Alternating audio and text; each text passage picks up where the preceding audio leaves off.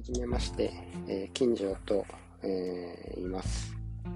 えー、金城の勉強部屋というタイトルで、ポッドキャストを始めてみようと思います。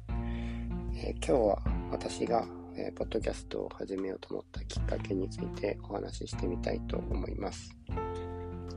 2020年に、えコロナ禍が来て、えあまり外に出ることもできずに家で本を読む機会が増えました。えー、そこで、えーと、私は出口春明さんという方の著書に出会います。で、出口さんの本を読んでる中で歴史ってすごく面白いなというふうに思うようになりました。えー、そでその本に出会ってから、まあ、本やポッドキャストで歴史系の番組を聞いたり本を読んだりしている中で、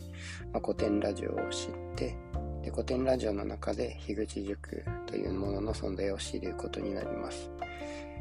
で、えーと、情報収集のために、まあ、同時に Twitter も始めてみたんですけれども、まあ、その中で、まあ、ちょっとアウトプットをしてみたいなということをつぶやいていると、まあ、樋口塾の、えーと塾生の方から、まあ、こういうのやってみませんかと声をかけていただいたので、ちょっと始めてみようと思った次第です。えっと、一人で勉強しているのも、